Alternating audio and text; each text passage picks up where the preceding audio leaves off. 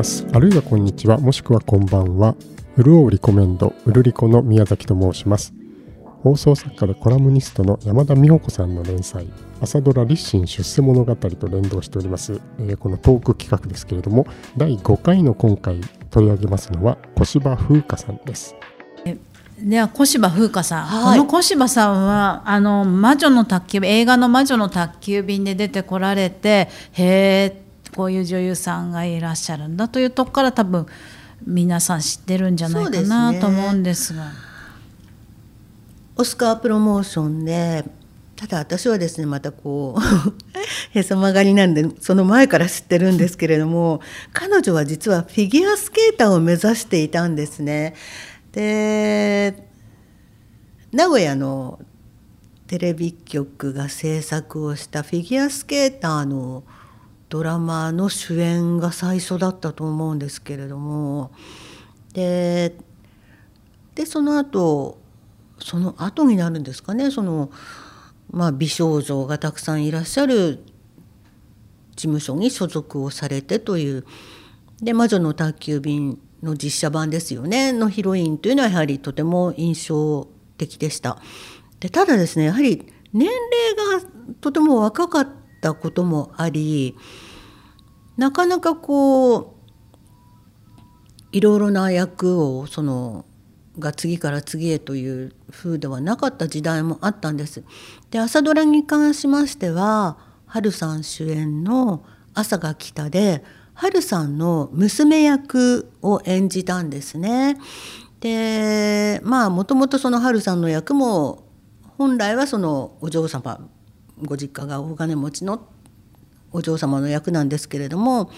まあ、春さんはそのキャリアウーマンとしてこうちょっとじゃじゃ馬っぽい感じなんですけれども小芝風花さんのその娘さんの役はそのお母さんにちょっと反発するようなキャリアウーマンのその家にいつもいないお母さんに反発するような役だったんですね。でその女学校時代のお友達役に吉岡里帆さんがいたんです。で吉岡さんその時はこうメガネ女子ででとても吉岡さんも印象的でで年齢的にその同級生の役だったんだけれども実年齢としては小柴さんより吉岡さんの方が全然3つ4つ上だったので吉岡さんの方がすぐにこう売れちゃったんですよね。でなかなかその朝ドラの中でもですよそのヒロインの娘役とか妹役とかで売れた人っていうのはたくさん過去にいたんですけどヒロインの娘役のお友達役であんなに売れちゃった吉岡里帆さんっていうのもなかなか珍しくて、まあ、とにかく本当にここ45年のね吉岡里帆さんのご活躍っていうのは本当にすごくてもともと吉岡さんもその演技が大好きでねあの高校時代からこう演技のお勉強とかをしていて確かお父様が渦政でお仕事をされてたと思うんですけれども、まあ、あのそういったいい環境で今の素晴らしい演技派の吉岡さんがいらっしゃるんですけれどもただ私はなんかこうちょっと小柴さんが気の毒になってしまってあなんか小柴さんなかなか売れないなっていうふうにこうなんかまたあのすごく感情移入してしまってあの心配をしていたんですけれども最近で言うと「波を聞いてくれ」テレビ朝日系のまあまああの小芝風花はドラマウォッチャーとかそのドラマ評論家の方が絶賛してましたね。これまでのその可愛らしい小芝さんではなくてこう金髪にして本当にセリフとかもベラン名調ででラジオのその DJ の役なのでこうとにかく滑舌が良くなければいけないという設定なのででまくし立てるような演技でまあまあ素晴らしくてでちょっと戻っちゃうんですけれども NHK では「特撮ガガガ」という、えー、小柴さんがやはりその「朝が来た」の後に、えー、主演をしたあのちょっとこうオタクのようなオタクを描いたようなあの、まあ、ドラマがあったんですけれども、まあ、そこでもすごく上手でしたね。でやっとこうなんですかねその実年齢がこう役に追いついてきたというかだからその吉岡さんがそのバーッと売れた原因の一つにその年齢があったと思うんですよ。あの本当に女優さん特に女優さんの年齢と役柄って難しくて、まあ、まず子役っていうのがあってで次にそのティーンエイジャーで、まあ、もちろん売れる方もいらっしゃいますけれどもそこでこうちょっと沈んでしまう子役さんもいらっしゃるしでその後20代になって恋愛ドラマとかを頻繁にやれるようになってパッと売れる方もいるしでさらに年を重ねていってじゃあ全員がお母さんの役をやれるかというとこれがまたそうではなくて本当に本当不思議なものであの年齢重ねたからといってこうお母さん役が来るわけではないんですよね。なので俳優さん男性の俳優さんに比べると女性の役者さんっていうのはこう本当に実年齢によってこうできる役柄も違ったりそのちょっとこう上がり下がりがあったりするものなんですけれどももう今の小芝風花さんは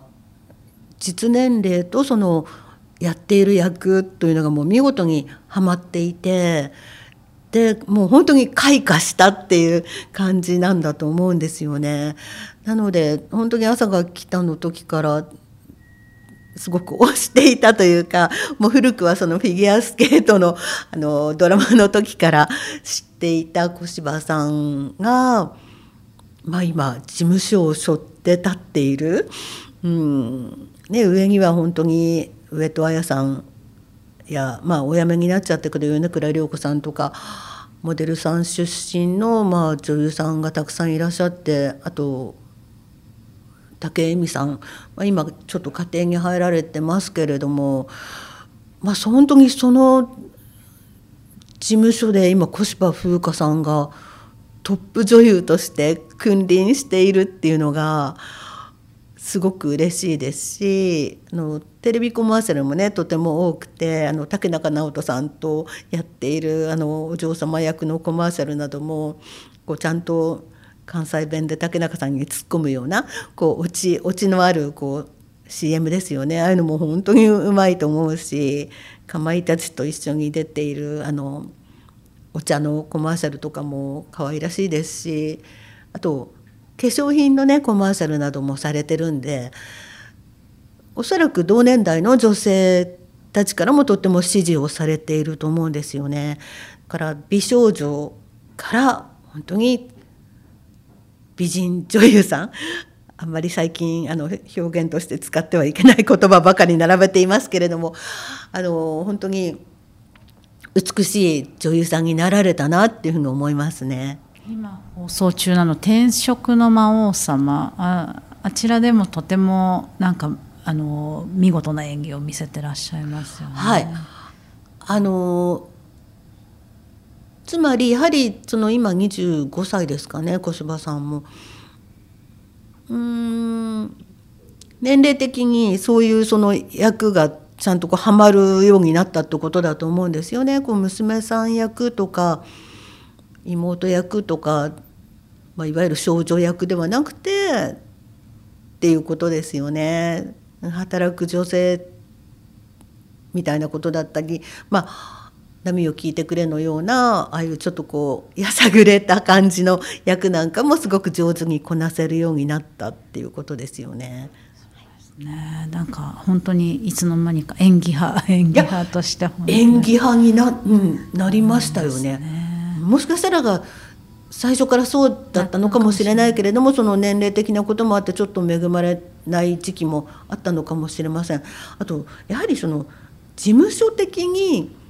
順番っていうのがあると思うんですよ。こうこの人を事務所として一番に押していこうとか売っていこうっていう戦略が当然どこの事務所さんにもありますから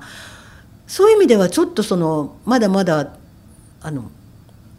小芝さんの順番が来てなかったと思うんですよね。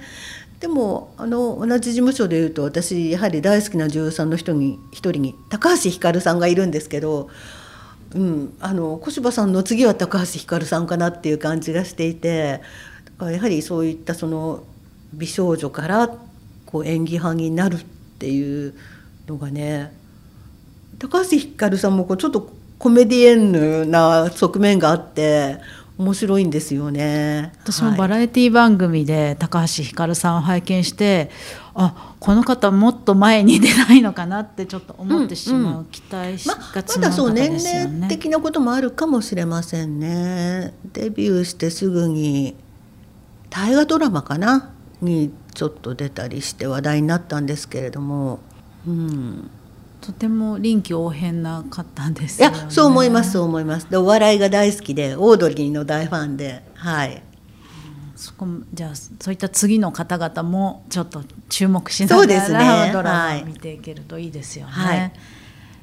はい、えー、放送作家でコラムニストの山田美穂子さんの連載朝ドラ立身出世物語と連動したトーク企画ですね、えー、お聞きいただきました、えー、6週連続の企画となっておりますので、え来週もまたぜひお聞きになってください。今日もうるうるっとした一日をお過ごしください。